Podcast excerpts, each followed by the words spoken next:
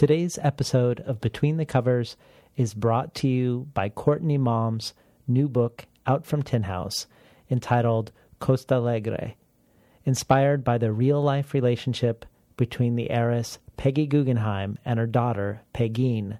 Courtney Maum's Costa Alegre has been lauded by Laura van den Berg, Julie Buntin, Amelia Gray, and R.O. Kwon.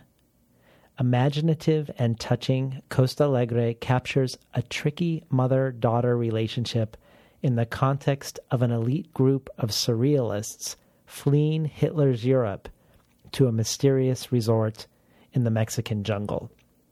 Consider picking up or ordering a copy at your local independent bookstore. And while we are talking about Tin House's incredible lineup of books in 2019, there are several you can get as thank yous for becoming a supporter of the show, including Kristen Arnett's mostly Dead Things, Ursula K. Le Guin's Conversations on Writing, which, as an aside, just won the Locus Award in nonfiction and is a finalist for the Hugo, and Morgan Parker's Magical Negro. Or become one of the select few early readers who receive 12 Tin House books in three seasonal packages several months before they are available to the general public. If that isn't enough to entice you, once you hear today's guest, Max Porter, read his own work, which he does from four different points of view during our conversation, I suspect, if you are anything like me, you will be eager and anxious and even desperate to hear more. Porter adds the reading of a poem that he just wrote for the singer songwriter Joan Shelley to the bonus archive. All of this, the books, the early readership subscription, access to the bonus audio, and more can be found at patreon.com slash between the covers. Enjoy today's program. These stories are about the id unleashed. They're about the wildness contained think stories kind of like have some kind of magical effect in the world. I think it's really hard to live without stories. And if somebody tells you like this is the way you're going to end up, you're lucky if you can forget that. You know, there's me, and then there's writer guy me, and then there's me working, which is the absence of me. It's just story. Had no idea how to write a novel, didn't know if it would ever come to fruition. Was working at a vet and kind of lint rolling puppy hair and cat dander off myself. They're almost like really shy animals. They will come out of the woods, but you have to stay very still. And you have to pretend like you're not interested in them. Artists tend to like put their fingers in the wounds, in the silences. I believe in the role of literature as a, as a, as a catalyst for dialogue and, and, and new forms of, of thinking. All the stuff I'm interested in is thrown into the washing machine that is my brain and it's put on spin. Good morning and welcome to Between the Covers. I'm David Naimon, your host. Today's guest is writer and editor Max Porter. After receiving a master's in art history, Max Porter worked in bookstores, winning the 2009 Bookseller of the Year award, and eventually became an editor and then editorial director at Granta and Portobello Books, working with authors such as Rebecca Solnit, Ben Marcus, Eleanor Catton, and Han Kang.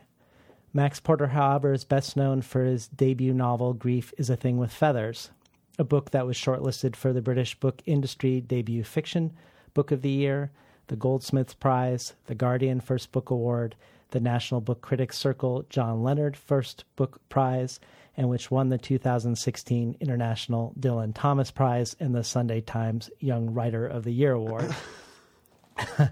Max Porter is here today on Between the Covers to talk about his follow up, his second novel entitled Lanny, just out from Graywolf Books.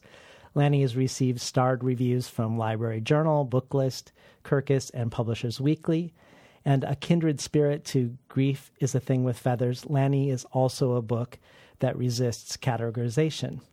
For instance, Booklist says Porter has created both an entertaining tale and a novel of exceptionally creative experimentation and genre extension. Publishers Weekly describes Lanny as a combination of pastoral, satire, and fable. Library Journal calls it an edge of your seat read, and Kirkus calls it elegantly mysterious. Kamila Shamsie says it shouldn't be possible for a book to be simultaneously heart stopping, heart shaking, and pulse racing. And Ocean Vuong describes Lanny as a powerful yet tender reclamation of the imagination, love, and art making. All of it a brilliant defense of the outsider's tenuous foothold in society. Welcome to Between the Covers, Max Porter. Thanks. Thanks for having me. So, so much as Lanny troubles genre distinctions as a novel, a novel whose building blocks feel more like prose poems, and with an attention to the visual on the page. There are also many themes to the novel that one wouldn't necessarily expect to find together a meditation on place and the idea of home, on childhood and the imagination, an engagement with the, the despair of the political moment and of environmental catastrophe that we're hurtling toward all of which is somehow also folded into a, crime narrative and an ecological fable. So I'm curious about how all of this started because in, in one interview you said your attempts, your first attempts at this book were rather unhealthy because, as you put it, your political feelings collapsed into the effort. This and this suggested to me the possibility that what you wanted to say was getting in the way of, of creating art. So I was hoping we could start there with the ways, the things that motivated you to sit down and to begin were also possibly the things you needed to navigate around to write Lanny. Yeah, I, I mean, I, it began for me with the story of the old man and the boy. I wanted to write about friendship, and, and, and I wanted to write about a creative, educational relation, you know, a platonic relationship where something is being taught, but outside of the context of school and, uh, and educational systems, and no grading, you know, no right or wrong and no good or bad. So all those sort of qualitative, horrible things we put on kids' lives very early on. I don't know how it is here, but very early on in the UK, kids are being graded and marked, and it's the same as the kind of diagnostic culture. You know, it's very unhealthy. Um, and so I wanted to write this sort of love story, really, between two people based on the physicality of making work and, and marks on the page and looking at the world and, and teasing meaning out of the world and and that be not a sexual relationship, of course, but but um, certainly an erotic relationship because of the properties of art making and, and affection between two people, and also human beings in the wild. So that's as you say, what's the kind of ecological heart of the book is this rapture, this this very natural, not at all overdetermined, and not at all at that age political relationship this kid has with the natural world. And then I was like, right, I'll set it in an English village, and then I started to write it, and then and it became flooded with this kind of um, kind of caricature of, of, of, casual xenophobia and like petty ideas of small island nationalism and stuff. And then, and then at a certain point, I realised that actually that's how it is. Like I didn't need to be particularly subtle about those things because they are not present. They are not presenting themselves subtly in the UK. Um, same, same as it is here. Like if you were going to write about the rise of populism in the states and stuff, there, there's nothing subtle about that. Mm-hmm. Um, it, it, in fact, one of the problems, perhaps, in our community uh, is that we've tried to be subtle about something that you know, or we've tried to be um, uh, rigorous and nuanced in our analysis of some of this stuff. When actually it's just blunt. It's just un- it's just unpleasant and it's mm. unkind, and you need therefore blunt tools to handle blunt blunt materials. So yeah, that's how I started, and then I and then I sort of thought, well, one of the things I can do is just unlike in my first book where it's very autobiographical, I can have a lot of fun building these people in this place. So I, I just started building. I invented people and I gave them lives and inner lives and I started modeling them.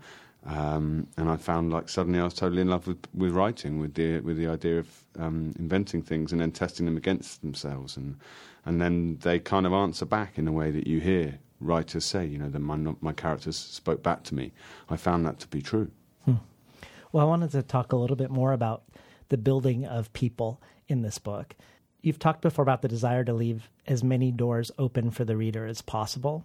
And you said that when talking about how you portray your characters, that actually more happens the more you leave out. Uh, that there are many things you don't need to tell us. And then, in a sense, it's in the editing process that you you prevent yourself from over determining your characters. So I, would like to hear about this this um, maybe this ethos of yours, and then the process around how, how how you render a character on the page, sort of by removing things from the character. I think it comes from reading a lot of poetry and realizing that there's a certain amount of exactitude and that you can achieve with economy and and that the novel, particularly the kind of modern, as it were, like social realist novel, um, and particularly a certain type of cool, urbane, um, relatively cosmopolitan novel, um, tells you absolutely everything uh, and, and kind of wallops you around the head with exposition. So there isn't much room for thinking. And I find that disappointing as a reader. I find it boring. Um, but also, I find that it's a, it's an easy way for, for novelists, even and, and perhaps accidentally sometimes or sub, subconsciously, to just ladle their own politics into a book, which means that there isn't any space for my politics to, to mingle and for me to learn anything about the world. And but given that ambiguity is one of the, to me, the principal characteristics of life on earth as a human being, like not knowing is interesting. When you know something or you're told something, there's no growth. So my whole philosophy, really, of fiction is that you you can quite deftly and quickly, with with it, with with with a turn of phrase or a line, get to the truth of a thing, and then leave it there for the reader to, to become complicit in, or to misjudge, or or even correctly guess at. Um, and that if you do that across a whole book with a kind of tapestry of, of economy like that, or, or of white space, as in the case of my first book, then the energy that's generated for the reader when they move from one thing to another, or they get to the end of the book and they're like, oh, I recognise that name. I think I thought that person was a fool. And they go back and realise that actually they've been sort of tricked into thinking that, But, you know, it means that the book is alive after you've turned the final page for us as, as, as philosophical and political beings, you know, imbibing this, this stuff. Otherwise, you're just, uh, otherwise you're just saying, eat this with Yeah. no with no opportunity for response or collaboration. I do think books are collaborative efforts, really, between the reader and the text, and and if they're not, then there's a kind of tyranny there for me. Yeah, I wanted to um, go further with that idea of collaboration because there's a quote that you've said that I'm going to read back to you that makes me feel like maybe You're going to read it in my own voice. No, I wish I could. I wish I could. But um, it sort of feels like a, a way in which you might be connecting environmental concerns or the way your environmental concerns manifest on the level of syntax. So you've said you can get to a person, both a character and a role within a community, their socioeconomic type, their psychosexual type. You can do that in just half a line. You just set them up deftly in relationship to other things. It's not what they are on their own, it's how they're responding organically to the other things in their ecosystem. And I guess I wondered do you see this as a personal ethos beyond an aesthetic ethos in the sense that identity or or the building of characterization at heart is a relational thing the way you're describing also the collaboration between reader and writer Yeah. Yeah, I mean, yes, and I want the text to be. A, uh, it's a nice quote. I'm uh, pleased with that. yeah you don't know when sound you sound that. pretty smart yeah, right. I, um, I want the text to be a living thing, and therefore for its politics to be breathing and, and a kind of membrane through which the one reading experience moves, but isn't isn't isn't set, isn't trapped, and therefore that the book changes it with every encounter with its reader. And I hope that it would change every time I read it as well. And that's one of. The, I mean, I, I mean that literally because I've got these these these flowing voices, these overheard voices in the book. Um, but but I think I also mean it in terms of not um, not locking people in with too much. Like for example, I don't I don't particularly have a hierarchy between different types of conversation, you know, between different types of encounter between human beings, and I, and I, I guess that comes. I mean, you want to connect it to the environmental ethos. I suppose that comes from. A, I was thinking about this last night actually. I think it's a kind of an animist impulse at work on my, on my, and I didn't really think about this while I was writing. It came naturally, and it's only after it that one can be analytical after the fact. I think it's to do with the fact that human beings aren't the only consciousnesses at work in the world, and that grotesque things have occurred because of our sense of superiority in nature. And actually, what Lanny represents is an is a very nat- natural um, recognition that that um, other things are more powerful than us, and, and probably have greater longevity and greater skill and greater survivability and all this kind of stuff. So really, what come what pours out of him is respect and, and awe. He's very awestruck as a person, and therefore he's in pain because the adult world and the world of inequality starts to starts to make him feel extremely. And, uh, and that was the case for all of us. You know that moment of sort of political awakening when you're ten or eleven, and you start to find the world very painful to look at. And you, you don't want to lose that rawness. And you almost have, at that age and into your teenage years, you have a campaigning instinct that adults say you'll get over because sooner or later ca- capitalism and its methods will just envelope you and deaden those nerve endings and and Hmm. and you know make you behave like a zombie like your parents do or whatever it is. Um, and so he's just coming in. He's just coming into that, and therefore has for me quite. His politics are quite progressive. Um, it, and I, I don't need. I don't even need to tell you what they are. You can guess at them, and you and you see them on the page. But he he is. Um, he has effortlessly such things like um, like quite radical philosophical traits such as like forgiveness and equality in nature. And so he's a kind of proto pagan, like he's a kind of non doctrinaire pagan. And, uh, and a lot of kids are. So when you get reviews of this book, particularly on the right in the UK, sort of like, oh, he's just pretentious, he's just annoying. It's like, well, what is it he's saying that annoys you? Because he's not saying anything particularly weird, but he's obviously what you're saying, what you're reading in him is obviously a reprimand of the way you think or the way that you've become acclimatized to certain lazinesses or something in your thinking. So I find that very interesting that he's a mirror because he hardly says anything. And Yeah. I don't, I don't give him anything really. He's almost like a, an absence in the middle of the book. and he is sort of a rebuke to his own dad, or his dad, I think, feels him as a rebuke to maybe some of his own choices. And Yeah. I, I want to maybe talk more about this idea that um, you, you know children are expected to eventually get enfolded into the disappointment of the adult capitalist world. Yeah. because it feels like one of the biggest relational aspects of Lanny is around place and the way different characters are def- defined by how they either engage with place or or ignore the place that they're in. Hmm. And I, I kind of wanted to start with maybe you could just start with describing Lanny's parents, who they are, and and what motivates them to move out to the countryside in the first place to live outside of London hmm. and yet commute back into London to work. For for Robert, who is a kind of worker bee of, of late capitalism, he he is he says by his own admission in a moment of kind of reflexiveness at the end of the book that he is he is only defined in this place or you know his only permission to be in this place is arranged for him by a mortgage lender. So it is a transaction for him.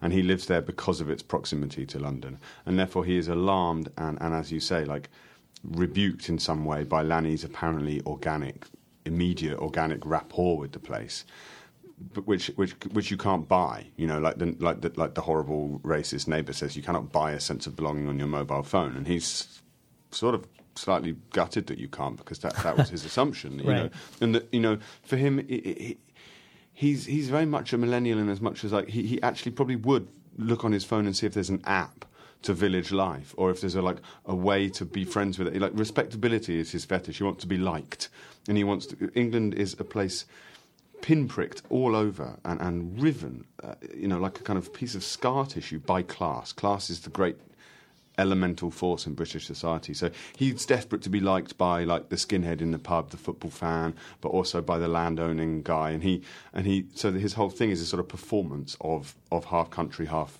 half city.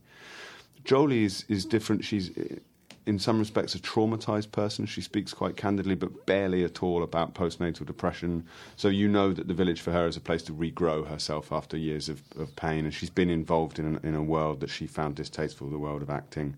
And now she's writing. It felt obvious to me to make her write because I am someone that has to be making stuff the whole time. Um, and so, if you told me I couldn't write, I'd paint, and if you told me I couldn't paint, I'd I'd sing, and you know, uh, and, and she's of that ilk, av- many of us are.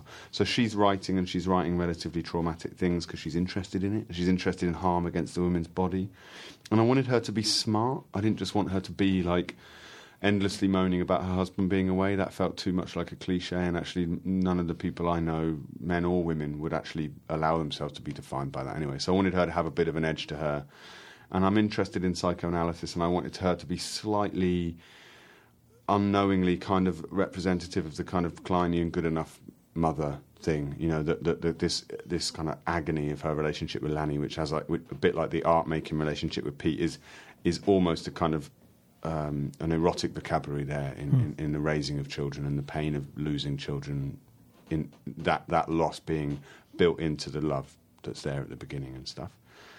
Um, and yeah, and, and the, the village for her is is is uh, there is no idea of kind of um, rural romanticism attached to it for her. She finds it noisy and intrusive and um, tight and mm, like um, judgmental. She, see, she for her she's walked into a kind of spider's web of like relatively toxic and specific local um, assumptions about people and stuff like that. And some of that is kind of a legacy of the religious community that a place like that would have. Some of it's the kind of way in which those places are now. Look at Brexit, for example. Like Brexit goes down right into these places.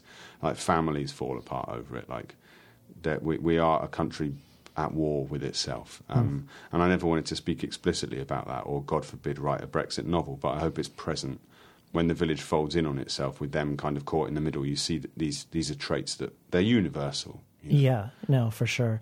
And I and it was interesting because the long term residents they resent the gentrifiers who are coming in, the commuters who aren't really part of the place.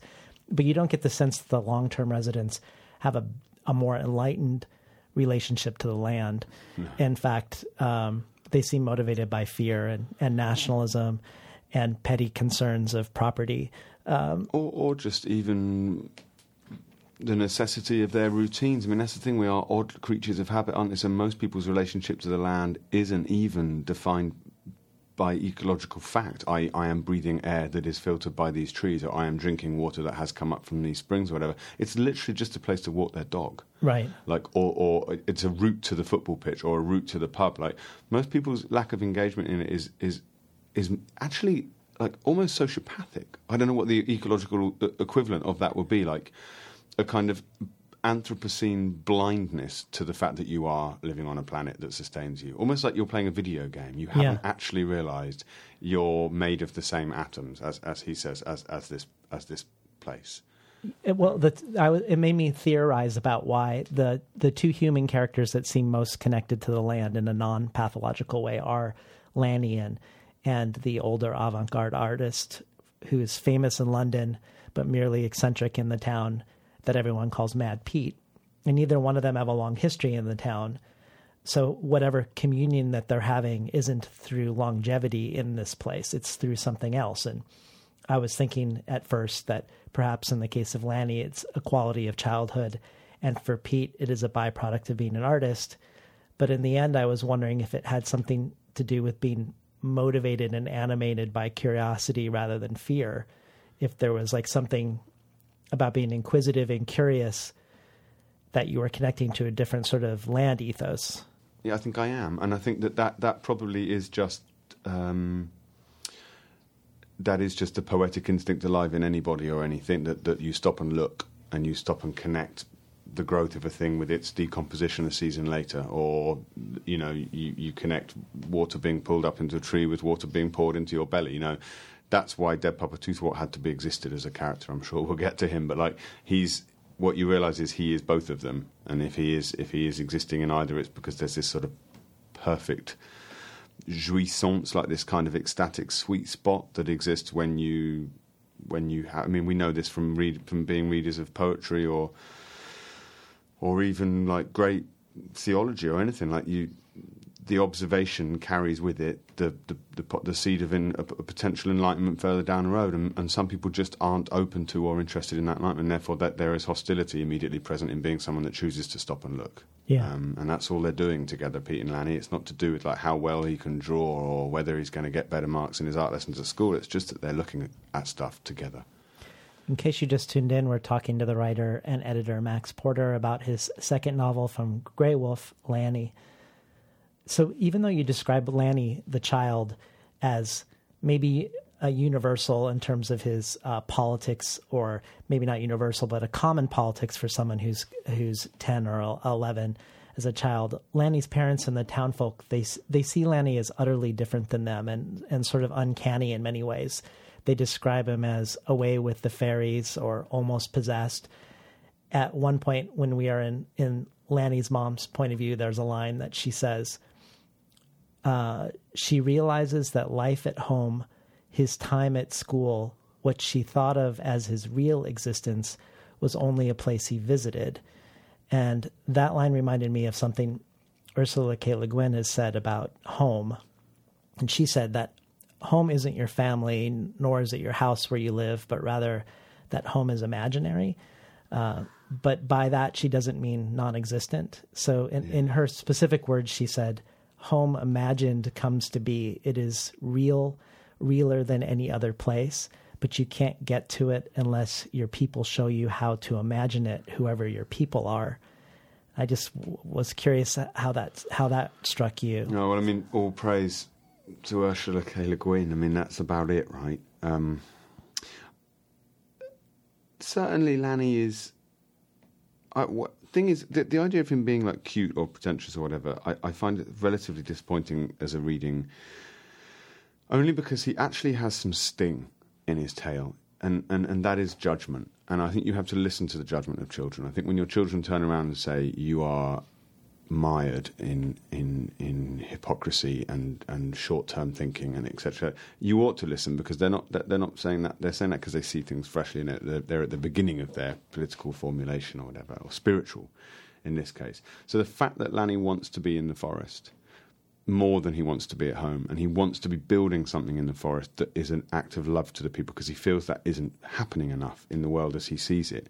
He, he recognizes you know how art galleries work and how churches work and why people like to go to sport together and stuff. But what he doesn't think is happening is a communal adoration and excitement about natural forms and, and, and looking carefully at things that have grown. And he tries to fix that. And that is a kind of um, there's an element of self righteousness there. You can you can see that, I suppose. Um, there's there's a kind of preachiness, I suppose, that some people might react to. I mean, some people find him actively annoying in that regard. I I, I just. I didn't. I didn't even really think about that when I was. I don't see Lanny. I don't. I don't. I, I see Jolie thinking about Lanny. I see Robert thinking about Lanny. I never built him as a character. He's the only one I didn't need to because I'm more interested in what other people think of him. Um, and then I suppose what I'm, I'm more interested in is what the Woods are feeling when he is in them. Mm. And they feel that he's a friend. And so ultimately, it's a kind of love letter to friendship between us and the world. And, and obviously, what and, and as you point out yourself, like why is it that the child has that friendship, and the retired avant-garde artist has that friendship, but no one really in between does. No one else is invited into to do that, and that that that comes close to the kind of yeah, that comes close to the kind of ecological um, wishful thinking at the end of the book and everything. Well, to connect that to the idea of more happening by taking more out, the the book is mostly told through a rotating first person narratives. Uh, we we jump from one person's head to another, and as you said, you were more interested in what people thought of Lanny than what Lanny himself was thinking. Uh, I didn't. He didn't strike me as, as annoying or precious in any way good, as yeah. as a reader. But I was just curious about this book named Lanny with a central character named Lanny, Yeah. and with Lanny being a central absence. Uh, tell us tell us a little bit more about that because Lanny. I mean, there are a couple times when Lanny speaks, but for the most part, we join all these other characters in uh, seeing Lanny through the way others relate or talk about Lanny, Yeah. rather than from Lanny. I just believe it's a more powerful method of creating a thing, in the same way as, I mean, I just happened to see this this poet's name written down here. The River Dart in Alice Oswald's book, The River Dart, is never described like it begins here and it's small and then it gets bigger and then X number of people live in it. And she creates the river by telling us how it is how it is considered both by the, the, the natural world around it and by the people that use it. So it becomes a, a mirror of human activity, and that is therefore immensely powerful beyond any any any um, geological or topographical consideration of a river that I might be able to create for myself using things I know about rivers. It means that it is in me, and I want Lanny to therefore be in you as as a reader. Um, so if I told you how old he was and like what his accent sounded like and how he looked or what kind of that would just interrupt that work for you. Same way as having a, a, a cover of a book with a picture of the character on is just horrible interruption of the imaginative work of building it for yourself. And I and I had to find that out myself. Uh, Like when I was writing the book, there were some scenes that were um, uh, preventing that work happening. I think, um, and they they tended to be. Um, sort of accidental exposition on my part to do with things like um, sexuality or um, g- good and evil. You know, like the, like the kind of, um, I suppose, the kind of narrative architecture of the place. And I just realised I don't need to do that at all. Like I've done that work, but my, but, but, but my reader doesn't need to know I've done it. I can take it all out, and it become you know my village is not your village. And that was I learnt that in my first book where I had the mum, and I took her out um, so that she could be more powerful in absentia. And I, and I, I suppose it might be something I'm interested in beyond this book as well. Um, because I do, I do credit readers with unbelievable versatility. Like people have read a lot of books and, and read across forms in way that in ways that like the algorithms don't tell us is possible. So that that your Lanny is entirely different from someone in Germany's Lanny is absolutely right and good, and it mm. might possibly even be an emancipatory thing for us all in the way that we're supposed to read in very culturally specific ways. I, I, the irony of Lanny is that it's a, the most English book of all time in some ways, and also I hope not at all. Um, I hope it translates. You know, it's a series of two-dimensional templates slid on for the reader's engagement. Hmm. Yeah. Well, I wonder about Lanny in the ways he's not captured by language. If his sense of wonder and playfulness and the way he roams the town unsupervised, the way he has an uncanny ability to navigate a garden maze without Yeah. hesitation, if this is somehow related to the parts of him that dis- that escape description, that sort of d- escape words. Uh, I, want, I want the whiff of miracle on him. I think slightly. No, he does I- have it. I, I want that, and and and and the, before this was a poem I wrote ten years ago about Pete and Lanny. Way before that, I used to write nonsense verse, and the reason I wrote nonsense verse because it was was because it satisfied me in a way that actual poetry didn't. Um, and it's one of the reasons I've got more and more into into that kind of poetry where language collapses and and isn't apparently conventional realist language or description or lyric. Um, and one of these was, you know, um, it ended up being in my first book of it, but like um, rinted flack is snutch cockran to black done lanny glass in smooth flat back, and I wanted it to be more like, you know, almost like the the um, the Jabberwocky. Yeah. That these kind of spell like incantatory things, which would be the oral tradition, so that so that you tell that round a fireplace, a bit like Riddley Walker, and no one knows what you're saying effectively, but there, that you know that there is power in those, you know that there is power around the word Lanny you know, and, and actually from the Hydra, Haida tradition and stuff like that, like a lot of indigenous poetic traditions have that, where actually the mean the, the, the, the narrative tools around the name aren't important, but you know that that name is a receptacle of great power, um, and it's the reader's job to, to to do the investment, not the, not the author's at all. He's just a vessel. with Lanny sort of dis, sort of escaping description, and Mad Pete and sort of working beyond language too as a as a visual artist. The other sort of primary person that es- escapes being reduced by language is is non-human. It's the shape shifting, hard to pin down dead Papa Toothwort that you mentioned earlier. So uh, I was hoping you could conjure him for us, and and dead Papa Toothwort's unusual relationship to language himself. He's a kind of mythic voyeur who's lived underneath or next to or in this place for as long as it's been a place. He he is the place. He's the sort of spirit of the place, and he feasts when he's awake because sometimes he sleeps on the on the voices of the place, and he listens. He's like a kind of pervert for language, really, and and he's not interested in good or bad language. Not, none of the hierarchical considerations that we have in in the world. Are, uh, are relevant to him. He just likes to listen to human beings, and he's particularly into us now because obviously we've been never talked as much as we do. Like we're always talking to each other, and we're sending text messages, and we're chatting, and we're on the phones a lot. So, as someone that loves language um, in all its forms, he's just gorging on this place. He's like a sommelier. Do you know what I mean? Like he loves, he loves cussing, and he loves. Um, banter and gossip and jokes, um, and and he and he sort of delights on the hypocrisy of the place. So he's like he scrolls through the village like it's all the soap operas, you know, late at night when you just you just want to watch shit TV and you just you just you kind of feasting on on the crapness of it really. And he's in that that's how he relates to human beings. And and yet there is this thing that he's got this special taste for he's fallen in love with um, which is which is Lanny There's also another thing that you you you've described Dead Papa Toothwort as.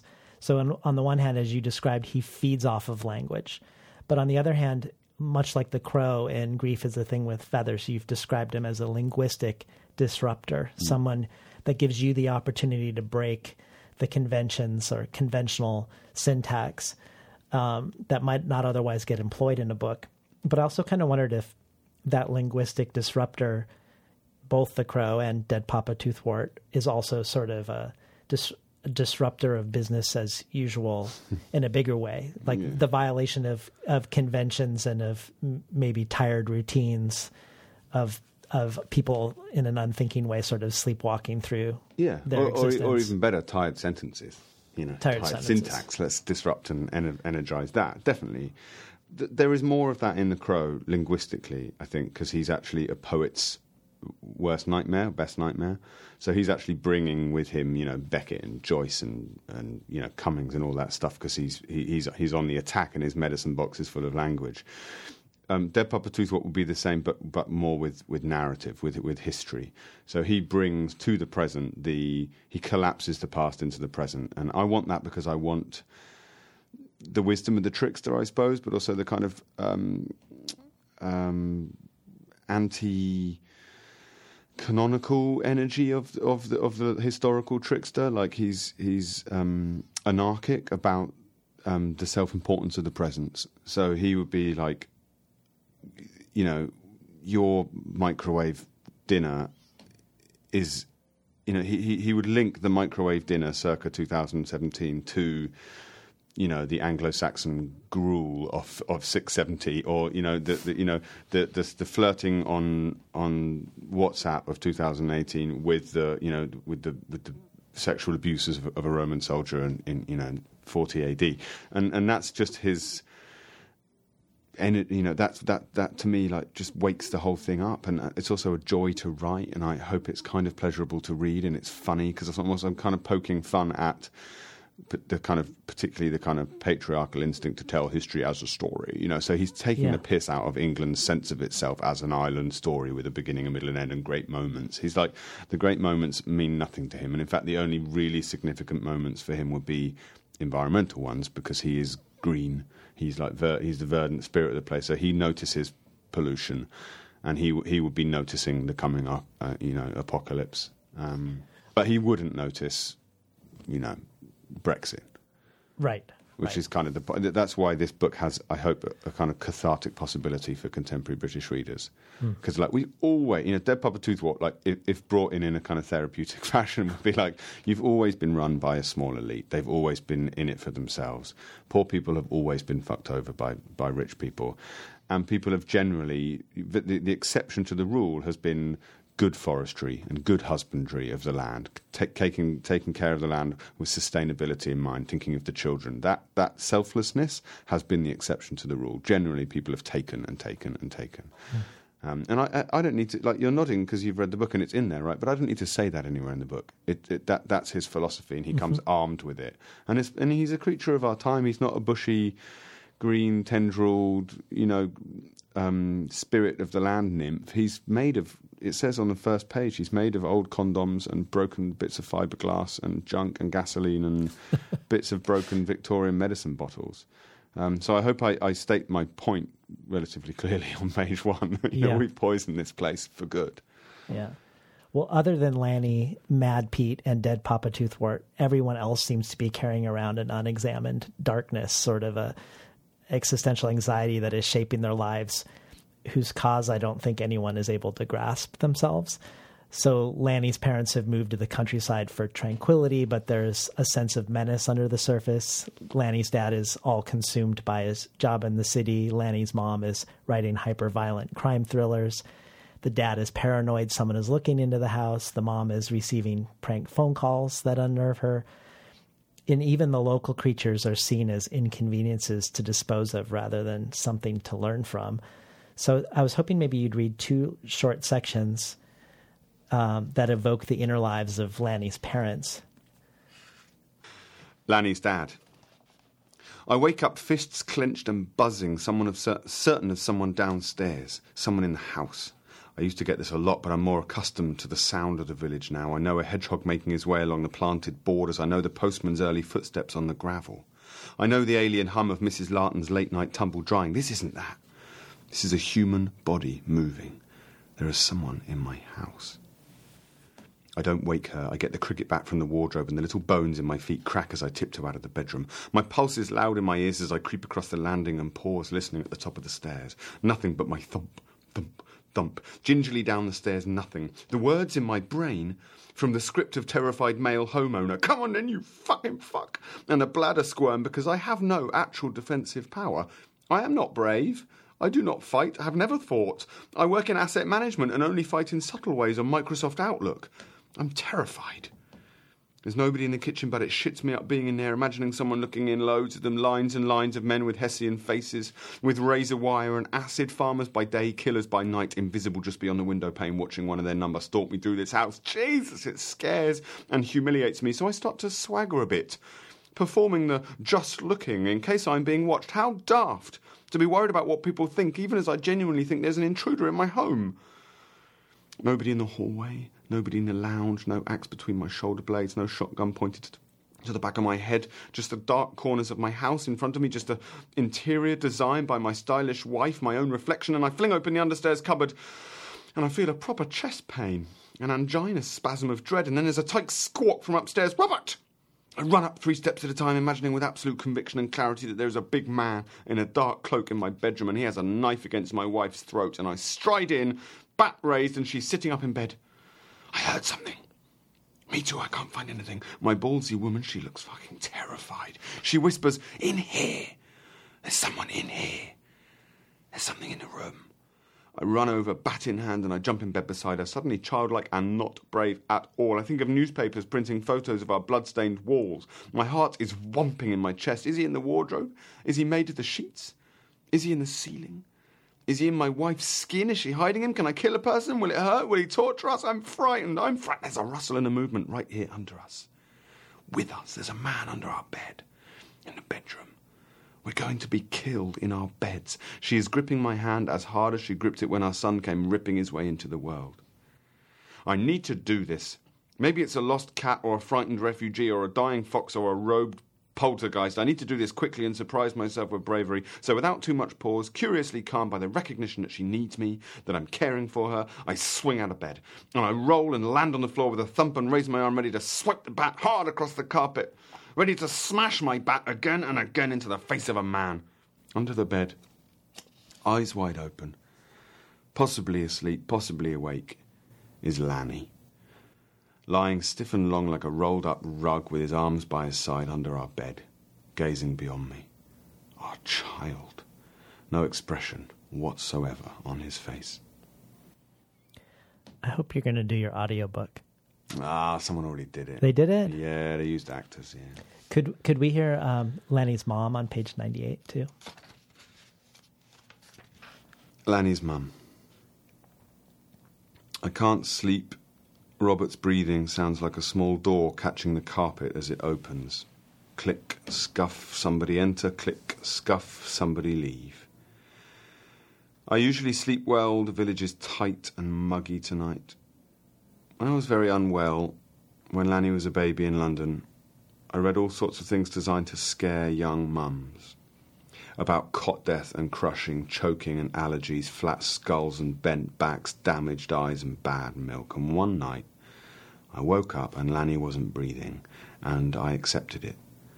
I accepted it easily. It was the middle of the night, and I was thirsty, and I'd forgotten my lines, and the duvet was boiling. I'd been dreaming about that film where the man in the barn pretends to be Jesus. The streetlights were toxic yellow through the curtains, and the baby had died. I lay very still. I didn't touch him. I didn't scream. I didn't move or wonder where Robert was or panic or cry. I just lay still and I could think clearly. It's over now, and you can have yourself back, I thought to myself. This tragedy will be the story of your whole life, but it's your life, and you can sleep forever and ever if needs be. You've won sleep and lost fear. No more baby. I remember that night, and I strangely cherish it. We've been listening to Max Porter read from his latest book, Lanny. One, That's one, weird that you'd ask me to read those bits because I was going to read those bits at the bookstore tonight. Oh, you really were? Yeah. Yeah. Yeah, I'm, I'm still grieving right now that you're not doing the audiobook. I really am. the, word, the dif- difficult thing about the audiobook is really good. They've done a good job. There's different actors. Pete's great. Robert's great.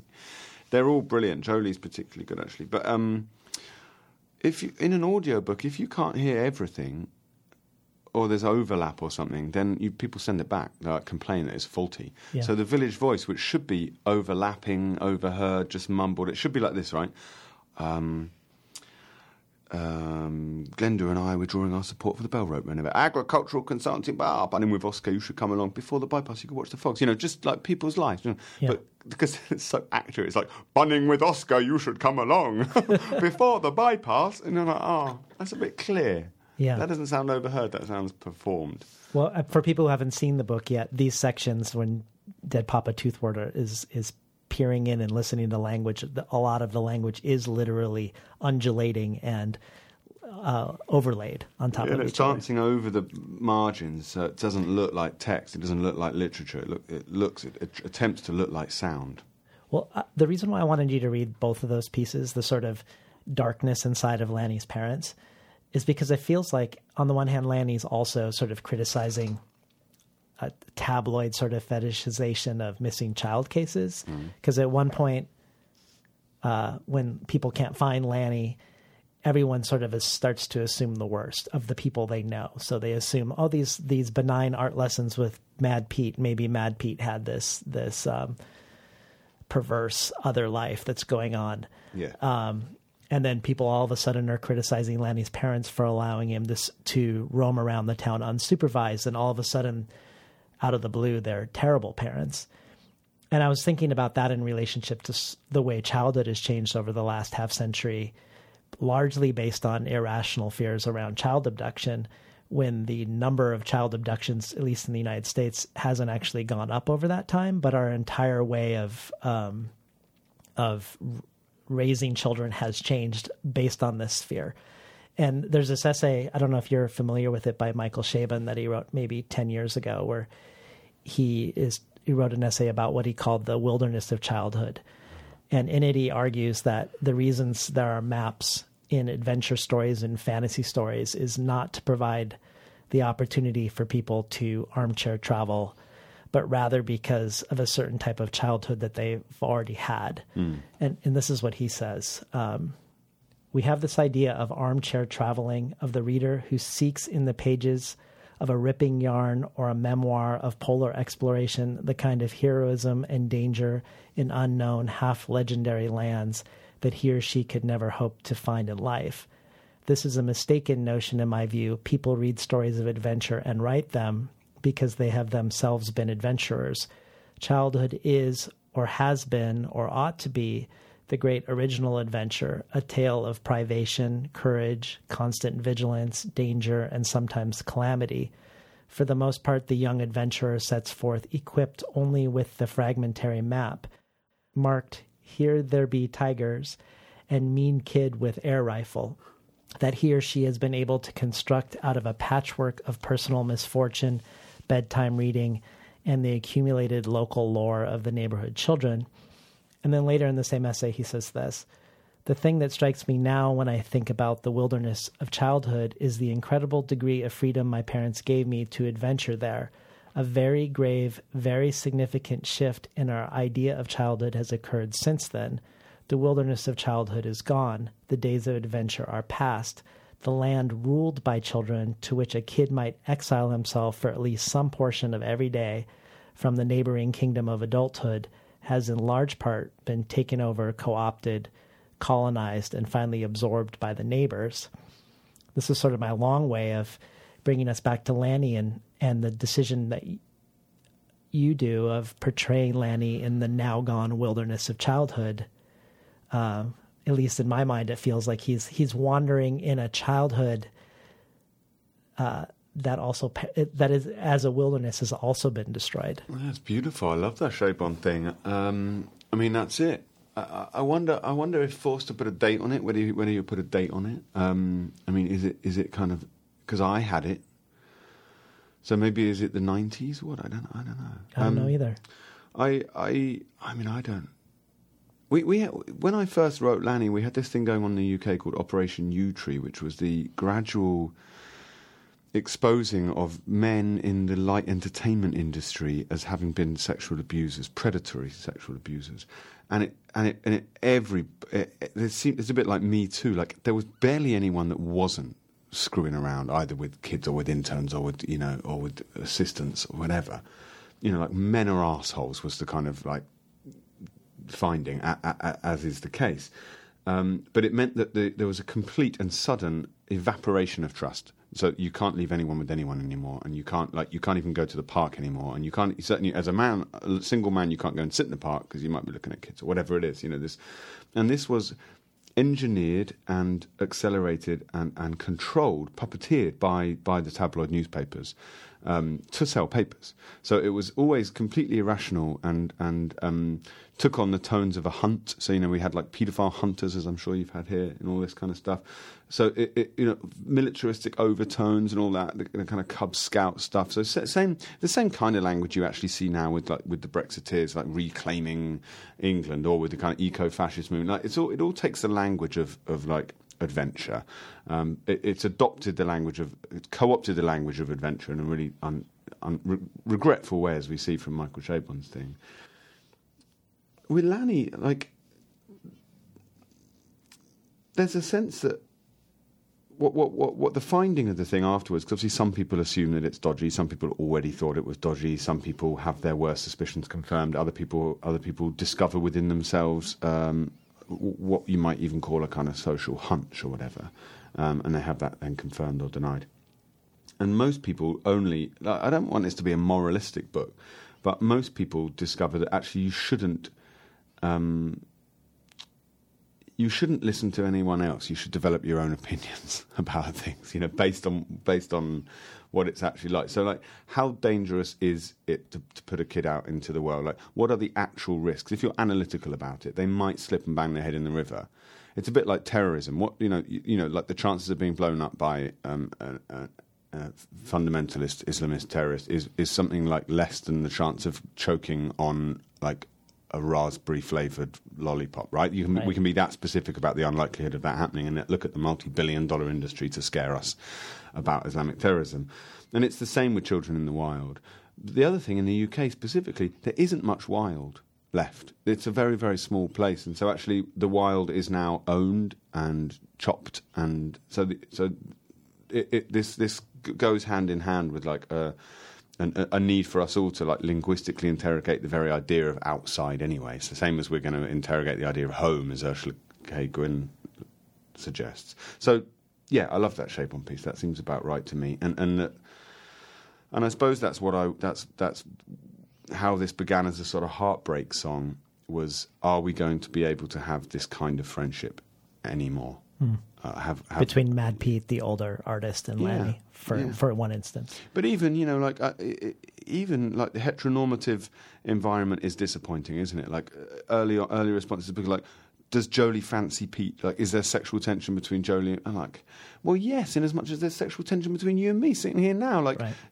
the, the binaries are so flat and, and counterproductive, aren't they? And so oppressive. Like, any way of describing things with an either or or a yes or no is terribly um, is, is, persecution of the possibility, the emotional possibilities of life on this planet. So, all I want is that, as I said earlier, like that ambivalence to thrive in this relationship. They don't know, you know. Lanny, Lanny intuits and guesses that Pete's a homosexual, but that's not a, that's not a discovery that needs a great deal of fanfare attached to it. He's curious about it, you know.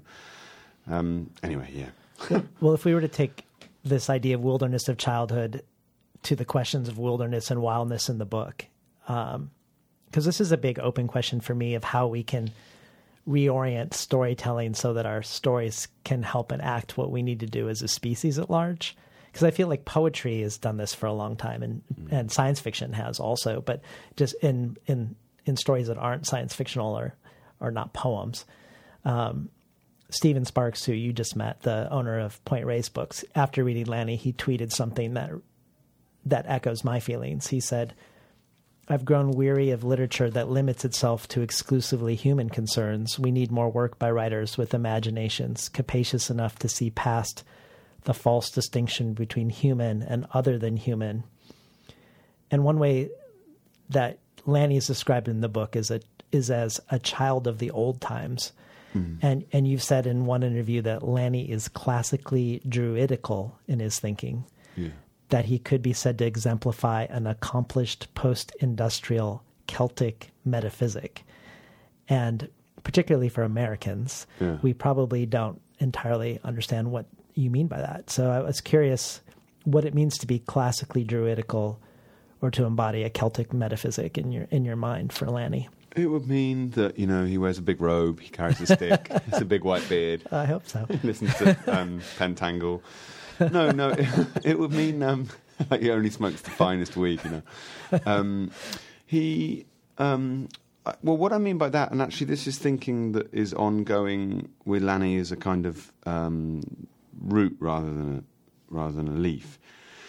And I was talking to Stephen about this last night. Like the the basic animist proposition, which Druids would, would borrow from these days, as a contemporary um, system of thought, so slightly separate from the Celtic metaphysic, is that all there are many many beings alive on this planet, only some of which are human, and that and that the the that that that the undoing of the idea of uh, of Homo sapiens superiority is is the only way is the only means to su- sustainability to surviving on this planet, um, and that we therefore have to actively rewilding is not quite the right word, but we actually have to actively undo some of the the kind of um, ills of industrialized life and so on and so forth. But Lanny with the Celtic metaphysic, that would just mean um, circular thinking, understanding that life and death are, are linked, um, seasonal thinking. Like that's the basic thing. Like Druids were. Um, in in the same, I, I ought to think more about Lanny as a Druid. Actually, Druids weren't. There's no there's no text.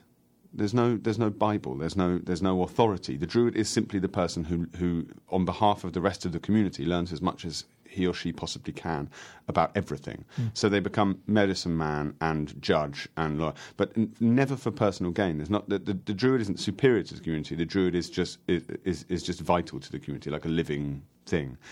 And there is no more like there are there's the elders of the forest, there's particular tree, but basically the oak, the, the tree, and the oak in particular, is is the is the ultimate symbol of of because of because of the ways in which it can be collaborated with to, to help human life sustain itself, but also unless it's well cared for, unless you have good forestry or coppicing or I mean I talk about this in my first book, then you then you only then you only use and you don't regrow. So the Celtic metaphysic will basically be, in Lanny's sense, will be a sense of the indebtedness, um, depth of depth of gratitude, really, and and de- um, an understanding of, of, of the obligation of, of human partners in furthering both life cycle, you know, both life forms, all life forms, um, but also, yeah, a, a, a, an attentiveness, uh, being Yeah. being in tune with the natural world, rather than the consumer world or the chemical world or the you know the- whatever else it is. So that that would be how it is mainly. You you probably already answered my next question, which was, uh, tell us about the why you opened the book with a poem about a tree by Lynette Roberts, and um, Oh, I love that m- maybe you could just read it for us, and Yeah, then I'm about and- to have this poem tattooed on my arm. Actually, Are you serious? just the first line, yeah, because I realise that the first line of this poem encompasses my entire philosophy Oh wow. and contains Okay, two of my I'm glad. favourite words. I'm glad you're going to read it then. and I had this poem read at my wedding, so it speaks to me of my wife as well, and, and also my children and I have a, a good relationship with this poem, and it's Welsh, and it's gorgeous, right? What a poem. Peace, my stranger, is a tree, growing naturally through all its discomforts, trials, and emergencies of growth. It is green and resolved. It breathes with anguish, yet it releases peace, peace of mind, growth, movement. It walks this greening sweetness throughout all the earth, where sky and sun tender its habits, as I would yours. Such a nice poem. That's by Lynette Roberts. It's called Green Madrigal. She was an interesting person, actually. She was kind of in a group of people around um, Dylan Thomas, um, and was you know was sort of ignored, but also was really at, at that time um, building these incredible uh, social documentary accounts of local dialects and stuff like that, and local local industry. You know, like what people actually did with their hands, and you know, dying industries basically. So she had a kind of archaeological. She's actually quite a toothwarty person. yeah, peace. My stranger is a tree. I love the oceans. I love Ocean Vuong very much as a person and a writer, and um, and I love that his blurb pi- picked up on that that th- this question of otherness, um, which Yeah. is not something that English readers have particularly picked up on because they're so fixated with the Englishness of the book and I'm whether sure. it's a Brexit novel and stuff Yes. like that. But actually, if you strip all that out and watch it as it as if it were a stage play, and these are two dimensional figures being slid on, why are they being slid on to challenge our our the immediacy of our of our hostility to others? Yeah. Always, you know. And, the, and the other within ourselves, or within our own family, even, or you know, the other need, might, might even be, an, uh, you know, um, a thought. Um, Doesn't need to be a person coming into a community. Well, when you were describing an anthology of, of landscape poetry called The Ground Aslant, you say that your discovery of radical eco poetry has changed your idea of what language means in the Anthropocene. But you also go on to say that you feel that the poem and the tree are linked, that the poem and the tree are siblings, and that you seek work that examines this. And I imagine this poem by Lynette Roberts is one of those examples. But w- tell us more about the poem and the tree. Well, I find the tree a relatively useful shadow structure for all life. I, I think about the tree when I think about my own longevity or lack of as a, as a person, uh, you know, as a living thing. I think about it when I think of marriage. I think about it for friendship. I think about it for literature and the production of literature and the culture industry. I think about it with art. It, it, there is no better working model of the ways in which ideas are transmuted, the Mm. way in which some things become, you know, a host attacking, would you call them? Um, um, aggressive things latch on to living things and soak energy. Like to me, you can use a tree as as as has evidently been the case throughout the history of science. People have used trees to carry information to to best display information. Do you ever read that beautiful book? I think it's uh, Chicago University Press or something, but it's like the history of tree graphics. You know, from Darwin's early sketch. Oh, no, I haven't It's seen that. absolutely gorgeous. Like if you're looking for some just some lovely stuff, and then obviously the birth of the computer comes at this moment, but obviously they're still they're still trees. These infographics. Yeah. Um, as regards to the poem, I I, be, I begin as someone that isn't uh, an academic or isn't a poet or, or doesn't have any authority about how poetry functions. I'm relatively naive and, and pleasingly pleased to be relatively naive about the way poems work on me and others. I tend to think of the poem as uh, no longer owned by the poet, and wherever possible, no longer defined by the collection or, or, or by, by its sequencing w- with other poems. I try to think of it as its own thing, that, that I have encountered or brought into my own tree-like being to sit on, as it were, one of one of my branches or tendrils for some time, Mm. and possibly become a part of me, and therefore that um, there's you carry the, the risk in, in a way like of plagiarism all the time because if you just read as much poetry as I do with no I never stop and think. I just pour it into my body all the time. That means I am I am part poetry. I, I've read so much poetry over the years that it must be a part of me. Hmm. This language is now not just in my head as possibly you know possibly to be regurgitated or used or or whatever. It, it must be physically part of my cellular structure now. In the same way as you know if you. I, I'll I'll read you this new piece I wrote, but the same way as that if someone 7,000 years ago puts a stone in the, in the branches of an old yew tree, and, and, and that you know that stone becomes part of the tree, and then when that tree rots and becomes fossilized, you have an anomaly, which is beautiful, which is encounter and gesture. And the point is that the opportunity for gestures of that kind is the greatest gift to us as as as beings on this planet, whether that is generosity of spirit or an act of charity or an mm. embrace or or or an axe or a war or a nuclear bomb. Like these are all gestures in a, in a, in a, like a fleeting like shuffle deck of opportunities for gesture.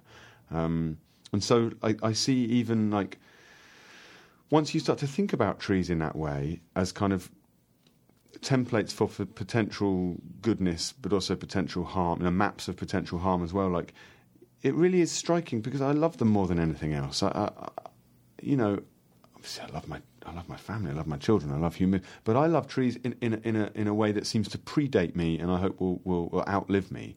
My respect for them is is post linguistic. It, it cannot be verbalized. I am humbled by them in a way that I'm simply not by anything human.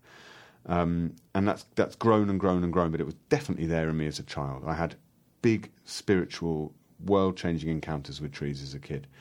Um, and I wanted to get closer. I wanted to like be in the tree. I wanted to like have exchange of fluids with trees. No, no, I'm not saying I fucked any trees, but you know what I mean. Like I it do. wasn't enough to just stand admiringly on it. I wanted to be a part of its vulnerability as well. So I used to go to the very, very top of tall trees in very strong winds because I wanted to feel how vulnerable the top of that tree was, and I mm. wanted to be a part of that and stuff. And therefore, when you start to think that way, like the violence of contemporary politics, particularly towards others and, and people, I see a character like Trump as almost in the great map of the world, in the great in the great map of this planet, he is the anti-tree. If you see what I mean, like all the values inherent in trees and in those that love them and those that respect them and consider them superior to us, that whole, as it were, ecosystem of thought is anathema. To, i- is the very. I think it's as opposite as you can get. Um, and I find that a renewing. I find in that an invitation for renewal because he will die, and they will not. He can't chop down all the trees, and I say that as uh, like as, as as an allegory. Like I know he's not trying to chop down trees; he's got, he's got other concerns. But even if he wanted to, he couldn't, because the spirit of regrowth is so is so it, it dwarfs human ambition, and I find that so inspiring as to almost be like the the deathbed thought. I like. I find that. I hope that's my last thought. A bit like the Merwin thing. You know. I hope. You know. On my last day on Earth, I will plant a tree. Yeah. And this thing about if you were to plant a tree, I just planted some trees back in the UK, partly because I've had to fly so much on this trip, and I don't feel great about that. To plant a tree that you can no longer put your arms round on your last day on this earth is to have done a good thing. Mm. And, I, and, and, and when you think about what that tree has hosted, the billions of species of all sorts of things that have lived on that tree in your lifetime as well, like that, can there be a better thing? I don't think so. It reminds me of the Adrienne Rich quote In times like these, to have you listen at all, it's necessary to talk about trees. Yeah. Do you know that one? Yeah, well, I, I didn't actually. I love Adrienne Rich, but I, I just saw Ilya Kaminsky, who's Uh-huh. a, who's a hell of a. He's amazing. He's good for putting out quotes. He, He uses is. social media just as a kind of quote machine. Yes, everyone should follow him. Yeah, For yeah. poetry. Everyone, everyone should read Deaf Republic. Yes. you read it. I have. And it's amazing. Yeah, Yeah. it's a really good book. In case you just tuned in, we're talking today to Max Porter about his latest book, Lanny.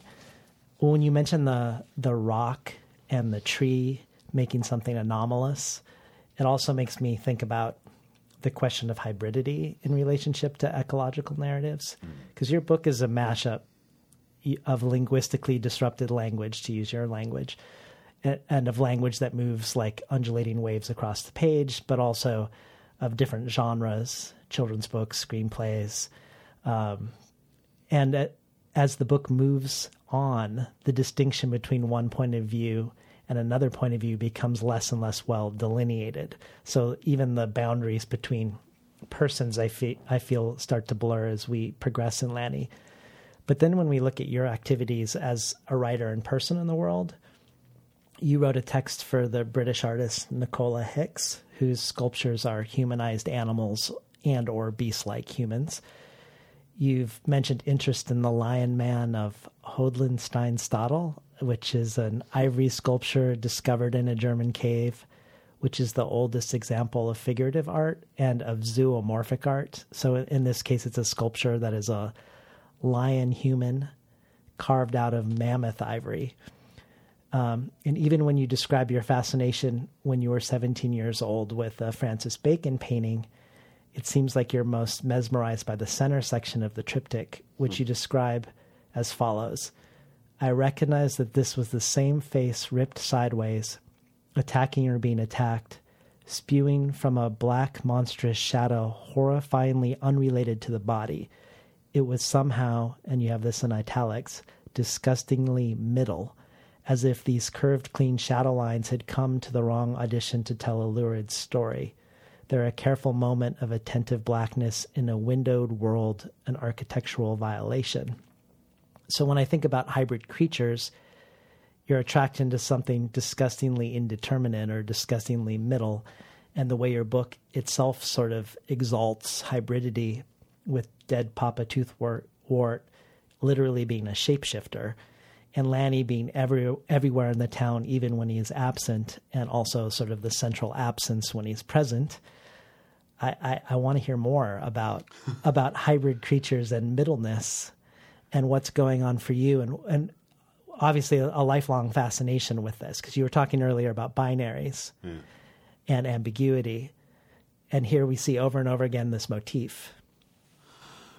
It's beautiful. It's so nice of you to pick these things out. Um, um, I, I remember as a child just being utterly baffled by by the kind of um, by by linguistic authority, really, by by determinism of any kind. I'm not a linguist, so I don't know I don't know what the what the right language to use about this is. But like, for example, the idea of being gay or straight always struck me as utterly ludicrous, when presumably there are infinite variations of you know.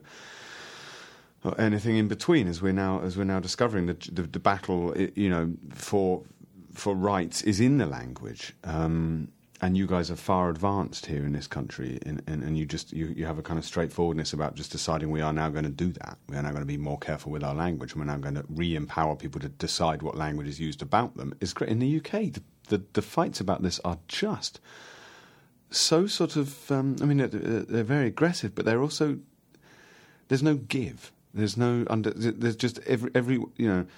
Everybody is outraged, um, and I, I, I can be sympathetic with outrage on, on, all on all fronts of the debate. I certainly people make good points, and people have real real there's real feeling behind it.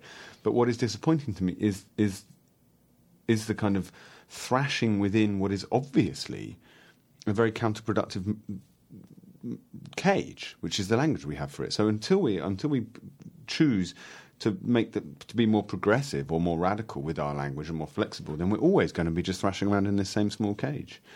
Um, and I felt that quite keenly as a young person, but I also felt as a creative. I mean, I have this impulse to make stuff.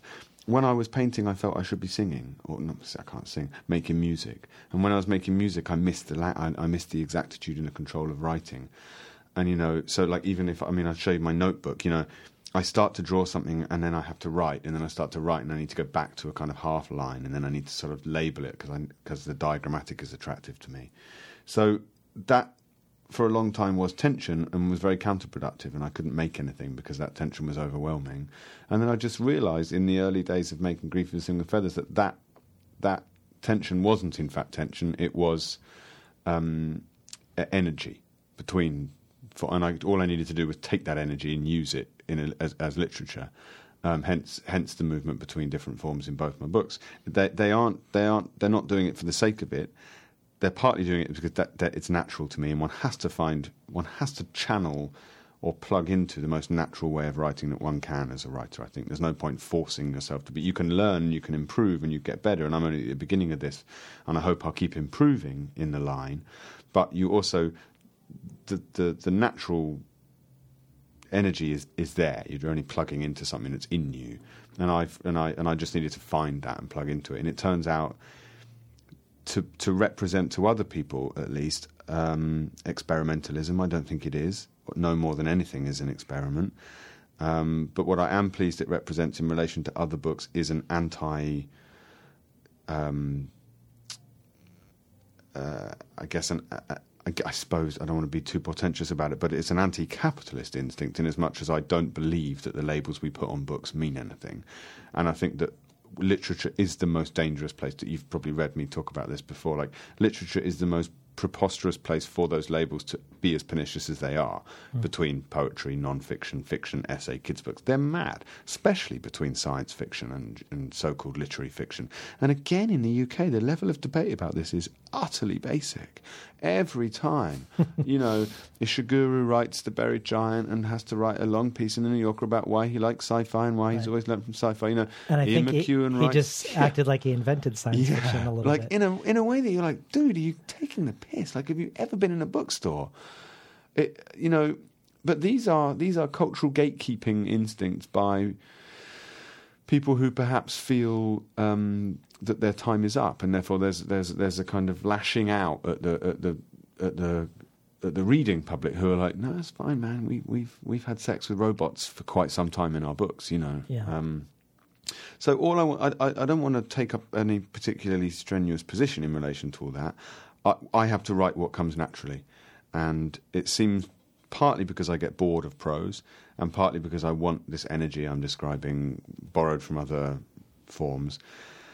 My next book is going to be about intimacy and and and a particular type of visual art, a particular type of illumination um, that that is that that is the speed of which, a bit like the sound on the page in Lanny, the speed of which is utterly different to the speed of writing a novel, of reading a novel. Novels seem to me to have become defined and limited to the amount of time it takes to read them. So, like 16 hours to sit and read, and then you need a beginning, a middle, and an end, and you, you need to tell people where characters were born and what they got up to before they met their lover and all this kind of stuff. I, I disagree. Um, I think it's totally fine to have a shape-shifting character come in on page one made of made of junk. It's it's okay to do that and then to just chop that and start something else. But I want to, you know, I know that, that that means that there's a different type of physical relationship between reader and text. And in my next book, I want to take that further and actually stop. I want I want imagine so like say this borrows from poetry or plays. I want my next book to borrow from exhibition catalogues and psalters.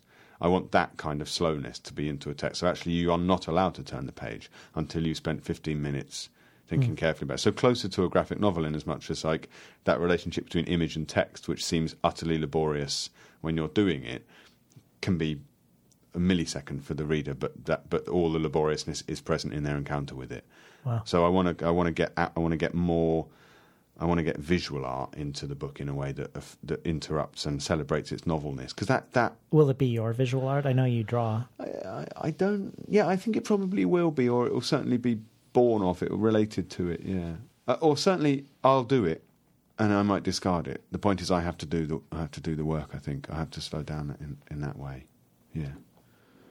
Well, I want to return to like possibly another way that the book is enacting uh, a sense of being connected to place, because it feels like when we were talking earlier about Mad Pete and Lanny are are uh, connected to place not because of how long they've been there, but because of a certain attentiveness and curiosity and sense of wonder. Um, but it also feels like um, another way is is knowing the history of of the land that you're on not in the terms of British Empire and British nas- nationalism like Mrs. Larton in, in the book. I, I was thinking about a couple conversations that I had on the show with one with Layli Long Soldier and one with Mitchell S. Jackson, where they both start their personal histories by doing land acknowledgments and the history of the land uh, as as that prefaces anything and contextualize anything they're going to tell about what happens to them. And then another recent guest, uh, Morgan Parker, she said uh, a couple years ago, she said this quote: "There are two neuroses that I consider particularly American: the habit of forgetting and the inability to imagine what has not been. We are even afraid to imagine our own rehabilitation. We have never been free." And I, Yeah. I wanted to have you read, like we did with Lanny's dad and mom. If I wanted you to read two short pieces by Dead Papa Toothwort and Mad Pete. So again, two people who are connected to the land, but in this ex- in these examples, it feels like they're connected through a, a sense of attentiveness to uh, time and to history and time. Like the that ignorance is is a obstacle toward land connection. Yeah. I love that quote. I mean, um, I don't want to be diagnosing British um, British problems. It's boring. But I've just been in Australia, and um, they they begin every event now. They, Australia have raised their game in recent With years the land with the land- with yeah. the acknowledgement of country before every single event. And they also don't just say we are on country and they name the country and the elders and everything. They actually say the hurt that was done to the people that lived here will never be fully um, uh, healed. We, we will. Ne- we are all of us doing partial work, but it can never be truly healed. Um, and I was thinking because I'm very impressed in the way that, that, that New Zealand has has become a place informed by and indebted to and in honour of Maori culture. Um, and it's just it's not forced. It's not it's not a box ticking exercise. It's it's it's part it's part of the place. It's part of the fabric of the place. And it made me just marvel at how ill-formed the UK is in relation to its creation myths. We don't have an indigenous people, and our, and, and our attempts to, to, to make one are, are laughable. You know, like English fascists would have a kind of moment of English purity around about the time, ironically, that we were least like there was there was like Danes and you know and uh, you know I mean like all all like And certainly French. I mean, we've never been anything other than immigrants all the way down. We're Yeah. immigrants, as the great English novelist Sarah Moss says. We're immigrants. We're immigrants all the way back, as as are all of us, and, and until we get back to Africa. But the the strident um, kind of um, fantasy, ph fantasy of racial purity in the UK is this sort of relentlessly gargled intoxicant that, that we that we feel. And someone just needs to stand up at a certain point and say it's absolute nonsense. What are any of you talking about?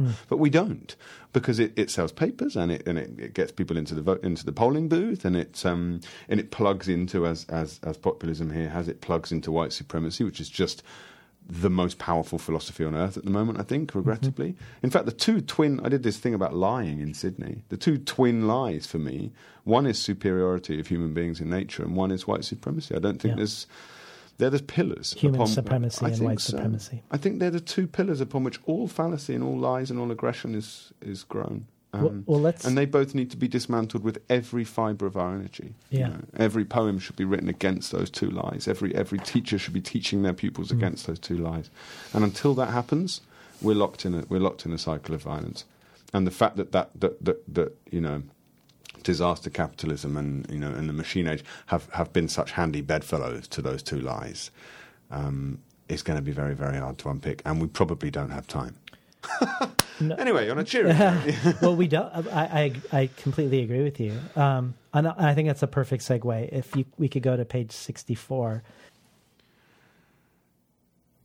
Dead Papa Toothwort has been just watched a person mash a hedgehog with a knife. Dead Papa Toothwort was crouched in the septic tank watching this, and he found it very pleasing. He saw in it an aspect of himself, of his part in things. He watched the boy's mum mashing a hedgehog, turning panic stricken animal into watery blood spike soup, and he loved it very much. Same as Mrs. Larton stamping on a poisoned mouse to finish it off. Same as John and Oliver shooting jackdaws at the tip. Same as Jean drowning wasps in her jam trap. One day as good as any in a human war against others. He loved the foot and mouth culls and spent those months slipping in and out of burning livestock. Nothing new to Toothwort. Veteran witness of the bovine Burks, the flus, the wonderful rinderpest, rain rot and sheep scab, the cycles of mange, mastitis and pox. He's seen things die in thousands of ways. He loves it when a lamb gets stuck being born. When man and ewe and lamb are all suspended, reckoning with the terrible joke of the flesh and the rubbery links between life and death. Dead Papa Toothwort has seen monks executed on this land, seen witches drowned, seen industrial slaughter of animals, seen men beat each other senseless, seen bodies abused and violated, seen people hurt their closest, harm themselves, plot and worry, of panic and rage, and the same can be said of the earth. He has seen the land cut apart, its top layer disemboweled, stripped and plundered and replundered, sliced into tinier pieces by wire, hedges, and law. He has seen it poisoned by chemicals. He has seen it outlive its surgeons, worshippers, and attackers. It holds firm and survives the village again and again, and he loves it. He wouldn't do well in a wilderness. Been listening to Max Porter read from Lanny. And and could we hear Mad Pete on page ninety six also? I think a companion to this. Pete. Very strange mood, drunk a few beers and then some whiskey, then some not ready slow gin. The sound in the village was all wrong. I went for my walk around the block and got the ill feeling and hurried back. The darkness was uneven, slippery. I sought refuge in my kitchen, but the pressure between different objects in my house was all wrong. Something was bad. I had a glass of drink on the table, a newspaper and a pen. The three of them were fit to lift off and explode. Things were closing in. I sat and breathed. Six in, six out. On the fridge was a postcard from my friend Ben, a Ravilious, the wonky Westbury horse with the train popping along behind. I've treasured it for years. I looked at this image, this lovely English thing, and I felt sick. Bile in my mouth, neck sweating like a fever. I grabbed it off the fridge and I was going to rip it up, but that didn't seem to satisfy the hatred I felt towards it, which was something long, something accumulated. I necked a load more gin and stared at the postcard. I hated that quaint image. Hatred for this card had seemingly been hiding under the surface of my quiet existence for God knows how long. My whole hateful, guilty life queued up ready to land on this poor image. I loathed it in ways I'd been keeping about my person, in my beard, in my ears, under my fingernails since my parents told me to sod off because I was a faggot and a disgrace, since I first read those pamphlets about what the brave Englishmen did in Bengal, did in Kenya, did in Northern Ireland, since I first watched animals slaughtered, since I first sold my fucking soul to a London gallery in a glossy magazine, since I first saw supermarket carrier bags in the throats of rotting seabirds, since I saw behind the crematorium curtain to the giggling assistants dropping ash on the floor. This all queued up, these painful things. I don't know what was going on, but I was steaming now. Growling vexed, I got a biro. I sat down and I very carefully drew lines across that postcard. Then I rotated it and drew lines across those lines. A grid to obscure the lush Wiltshire hills. The mysterious Neolithic bullshit, the pleasing clouds, the lovely chuff chuff two dimensional train. Fuck every lying English watercolour acre before and after it every moron riding it, and again across, hatching away, tightening my grid. Ravilious disappearing into the dark night again, poor man. Shiny black ink smudging and denting and obliterating the nice gesture of my friend Ben. I did not know myself. I did not know what on earth I was. Been listening to Max Porter read from Lanny. So you do you have? Do you know Eric Ravilious? Have you seen his work? I haven't. Oh, he's one of these beautiful midsummer. Made my palms sweat reading Pete there. um, he's a mid-century British watercolor painter who was part of this sort of beautiful English modernism, uh, rural, with people like John and Nash and, and the Nash brothers and um, John Piper and um, Eric Board and printmakers and watercolor makers. And he, he, he died at over Iceland, his plane just disappeared. It fell out of the sky somewhere. Mm. Hence the you know disappearing into the night again. Huh. I want to I want to um, return to Dead Papa Toothwort for a second, and the way you describe him as pan, both panhistorical and connected to deep time, and connect that to some of the things you've said about time in, in other places. You have a BuzzFeed piece about not being able to remember your father's voice and in that piece, you said to slow down a bit and consider the huge landscapes of what is not known, to consider possible ways of communicating, ways of missing that aren't documented, that don't have immediate emotional payback, that can't be factored into any conventional notions of happy and sad, grieving and recovered. And then in a in a interview you did of Alice Oswald, she says I do love the company of plants. They are so expressive and patient. I can watch every movement of the gesture of a leaf uncurling through a week. I'm addicted to this slow performance. It reminds me that the human perspective is partial.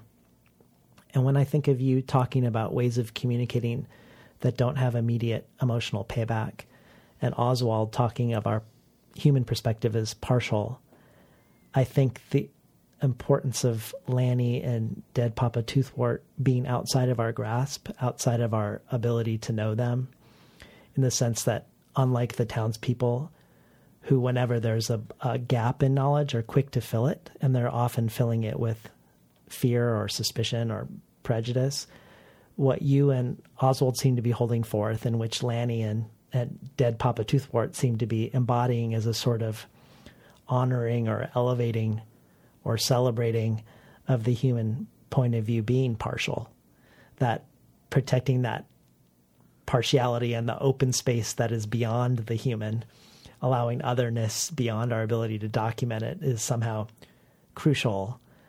That, as you mentioned, the the horrible hedgehog scene, that we don't stab to death a hedgehog that's stuck in our drain simply because it has messed up the day. Yeah.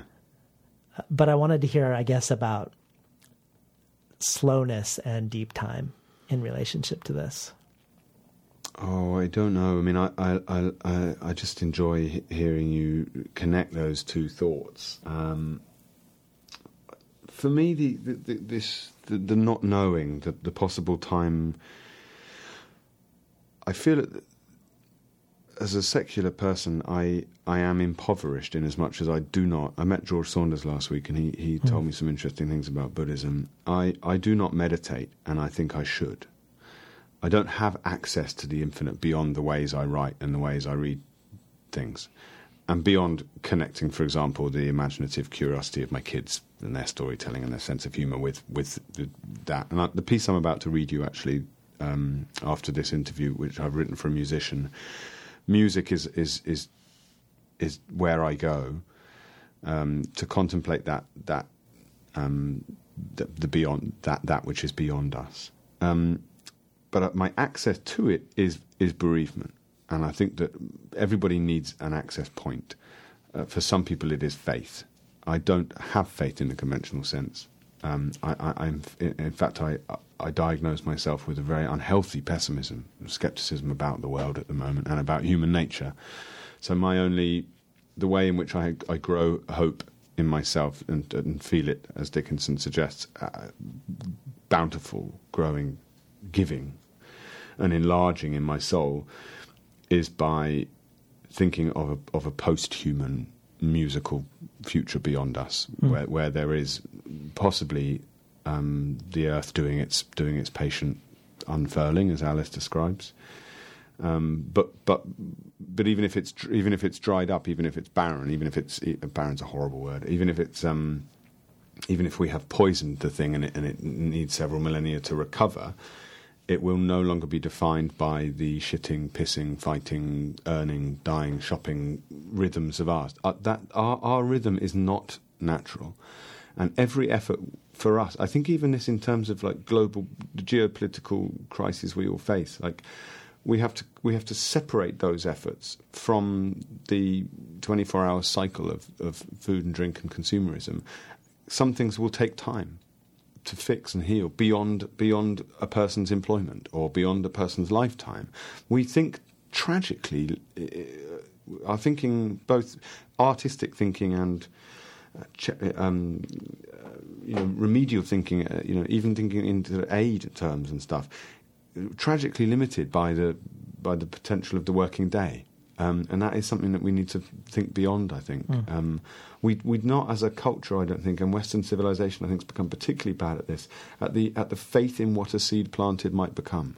We have become so fixated in either gaining from or, or, or, or reaping the rewards of what is planted for us in our in our time that we aren't we aren't thinking beyond ourselves, and therefore we. I mean, what what more is our situation now than a chronic lack of imaginative possibility for those that come after us, be them our, our children or other people's children. So we all talk very, in very easy terms about like the empathy project that, that art is, and it can be a cop out, and, and empathy is a sort of an easy way to describe an, an imaginative enterprise. But actually, that the failure to imagine life beyond us and, and behind us has, I think, had quite tragic consequences. So that's my interest in deep time, really, Yeah. is rendering myself no less important than the, sh- the, the, as Dead Papa Toothwort says, the atom memory of the pulse of, of, of me who was here before, or me who will be here afterwards. The great humbling, you know, the great the great humility project, um, which again I think is is is is druidical. There's no name, you know, the druid thing to go back to. There's no names. There's no big stars in the Right. druid world. I mean, there are hedge druid and chief druids and all this shit. If you're if you're into that, I'm not particularly. But the point is, is that it's a nameless thing. It doesn't carry with it any authority, and it doesn't carry with it. It's not weaponized against other people in any way. It, it absorbs in and give and gifts out, and much more like a plant than a human. There, well, there's a there's a moment in Lanny that I think is sort of a George Saunders moment. Um, when he was on the show, we were sort of linking some of the things he does over and over again in stories to Buddhism, in the sense that we're often trapped into stream of consciousness points of view, limited uh, monkey mind points of view, Yeah. and he bangs them together. They collide in the hopes that we might be able to glimpse Yeah. the beyond, Yeah. the, the, these two limitations. And you have this scene that you tell twice between Mrs. Larton and Jolie. And we get the self narrative, the self justifying narrative, and all the ways each of them distort what happened between the two of them. And they're completely contradictory. There's almost no overlap. and it just feels like that moment in the book shows the limit of limitations of character and of selfhood. Exactly.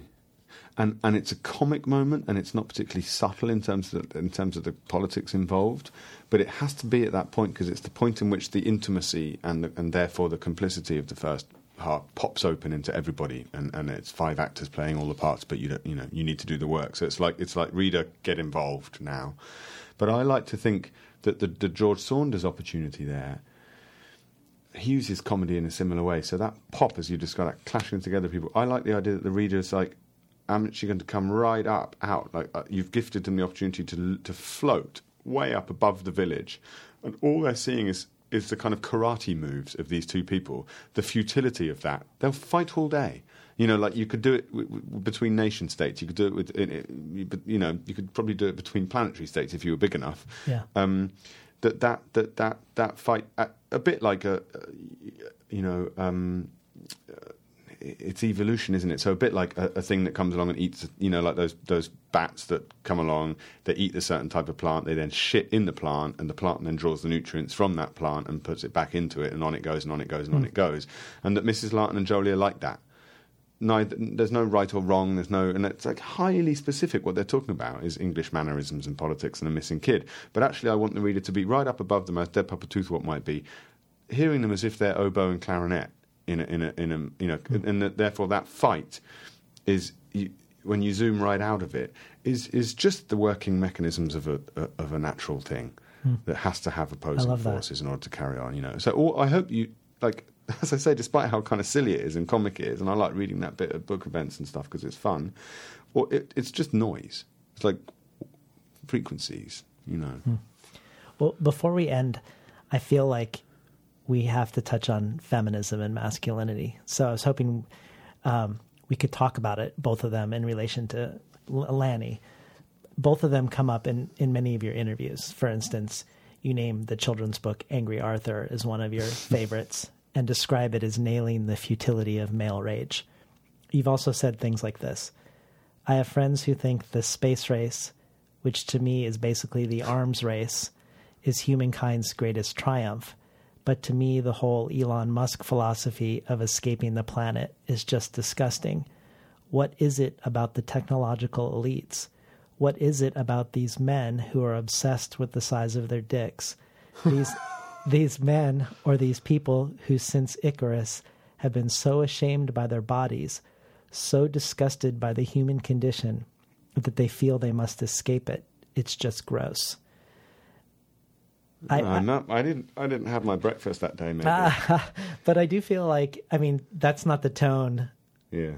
Uh, of what's going on in Lanny, but I do feel like you're working through questions of masculinity um, within a, a, a, a feminism. Um, that I would. I just want to hear some of your thoughts and deliberations as you um, you well, put these characters on my the wife, page. My wife who is very astute and doesn't give me much feedback on my work, um, other than what she feels I need. If you see what I mean, like, she didn't tell me my stuff is good. She, but she she did say to me the other day, it seems to me that your subject, the thing you're most interested in, is probably men. And I was like, shit, because she's probably right. Um, perhaps that's to do with an absent father and a very interesting stepfather and a very close relationship with my brother and growing up in a time when there's been in the UK a kind of uh, crisis as there is everywhere of, of masculinity but the way that that's resulted in a kind of hyperbolic buffoonery particularly in the political mainstream of a kind of a kind of army of of of crooks. I guess you're seeing it here as well. Like bad guys unashamed and performing a kind of man of the people shtick whilst they literally have their hand in your pocket robbing you. Mm. Um, and it seemed to me when you grow up reading like you know Victorian novels or Russian novels or, or fables or fairy tales, like how did how do we let these most basic assholes triumph in the public? And it's because with this various you know you can diagnose it in any way you want. One one of the reasons I think was the intellectualization of the, a lot of the most extraordinary th- advances in feminism happened in the university. and not enough in the home. I don't think. Like in the UK, for example, housework, like basic domestic feminism, is still very underdeveloped. Women do all the housework. And men, when they do do housework or look after the babies, it's a f- huge deal, and everyone has to thank them and clap them. And, and so, actually, we haven't really come along very far at all. And you know, men talk about babysitting their own kids and shit like that. I'm guilty of it myself, um, and that's that's that's because I, I suppose that's because I there's so many different reasons why that is, but one of them is how entrenched patriarchal systems and and and and, uh, and where we are at now in in the kind of industrialized capitalist system. I, it, it's very very hard to unpick it, and efforts haven't been made because of, of what's at stake for the for the most powerful people in the system. Um, I, I guess in my first book there was a kind of dome- uh, like pre-theoretical domestic feminism in as much as they just can't function without her and they don't want to and she was good at it and they're not so it's like a kind of yelping boyish feminism just of the absent mother and that comes from respect for strong women that raised me and um, and in Lanny I suppose it extends hopefully beyond any kind of archetypes and more into as I said earlier, more into the kind of psychoanalytic territory um, of liberating Jolie from the maternal, from prescribed maternal models. Um, but she does that work herself. That's not particularly me. I think I just that that that that. In order to make her truthful, I needed to give her that because otherwise she would have been an, an underdeveloped person. And you can't say that someone's into this and then like not arm them with the other bit. It's not like you can't just say Robert's a boring city slicker. You actually have to give him some pain. You have to give him some feelings. You Yeah. know, you have to give him some some some sexual energy and stuff like that. Like, no, and, and those things knock knock around and create their own things. Then that's out of my hands. That's that's no longer the novelist's work. But I I'm very worried about the way we speak about. I'm very worried still in the UK about the way we review women books by women. One of my kind of bugbears on tour for this book has been the way in which we, the way in which a kind of hey, explicit misogyny exists in book reviews in the UK when when when women write. It's the same here. Is it? Yeah. Particularly metafictional stuff or anything Mm-hmm. autobiographical. Like it's like, I mean, it literally sometimes the language is no more no, is no more subtle than this. And this, I'm almost quoting from a book review in the UK about a brilliant and interesting book about scientific breakthroughs in the female body in pregnancy and childbirth. And the review literally said this girl needs to lighten up and get laid more. You know, like for a book about for a book about reproductive th- concerns, this there's not much sex in this book, and there's not many laughs. Um, so why is it that a kind of um, gittish? uh, Do you have the word git here? Like what a kind of a kind of thuggish anti-intellectualism need go hand in hand with misogyny? And it's like, well, well, was it ever thus? And that's so disappointing. Um, and there's been an element. I mean, Christ, I'm a, I'm, a, I'm a middle-aged white guy, you know, very happily on book tour. But I'm I'm interested in the fact that there's almost what what seems to me certainly coming from the same. In, in, in the kind of anti-effete, you know, like what what's like Lanny so pretentious, like la, as if it's not masculine to be interested, as if environmentalism and its broader concerns and making art under the umbrella of environmentalism is not is not man enough. Um, you see a lot of that. You know, I see a lot of it here. Um, and then you get these kind of then you get men, that, uh, particularly male novelists, are put on this pedestal and given the right to speak of them. Here we are having a nice informal chat, but the idea that the novelist has this authority, I think, is it's, it's bogus. Um, we must speak about the work and we must make good work, but I don't want to hear what a novelist has to say about um, or why a male novelist speaks in, in, in praise of you know limiting you know abortion rights, something like that. Like these these are monstrous permissions being given to the wrong people in the culture. Mm. Um, why aren't we listening to nurses, doctors, you know, therapists, teachers? The hierarchy's all wrong. Um, so I suppose one of the things, I mean, I'm breaking my own rule now. When asked about fatherhood recently in, at a festival, I just said that, I can't. I don't want to answer that. The only answer to that question is that my wife is very kindly looking after my kids while I'm here, Mm. and my wife very kindly let me steal her wisdom and brilliance and read some of the books on her shelf in order to become the writer that I am and the reader that I am, and I am only indebted to her, and there's no there's no further complexity to it. Um, and similarly, yeah, I mean that that that's it really.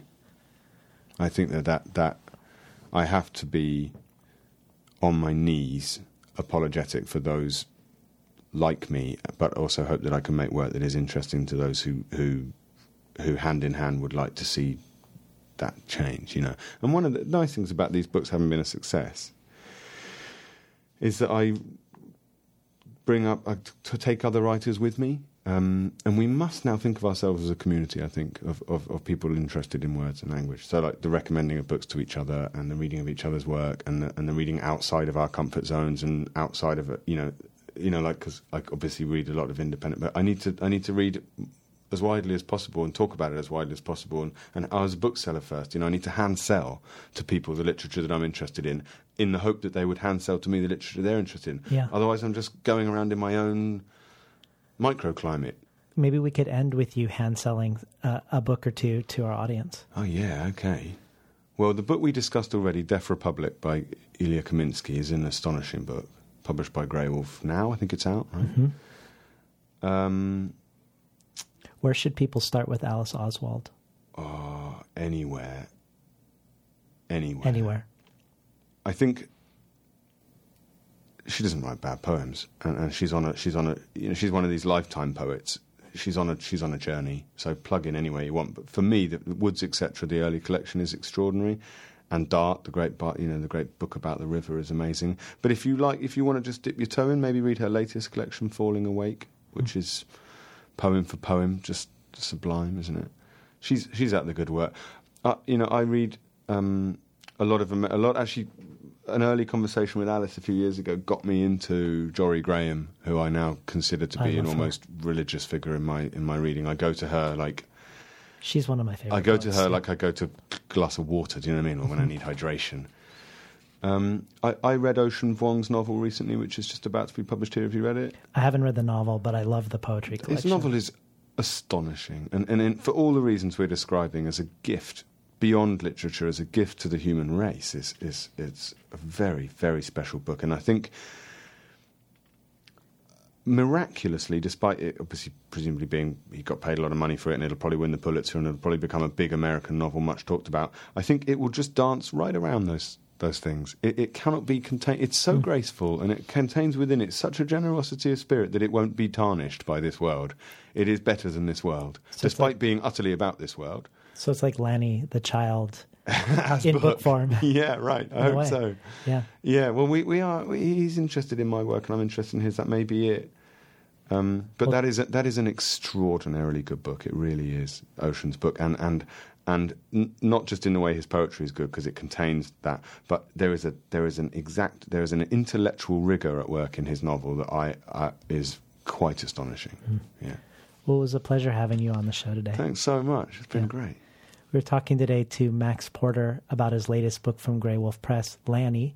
You've been listening to Between the Covers. I'm David Naimon, your host.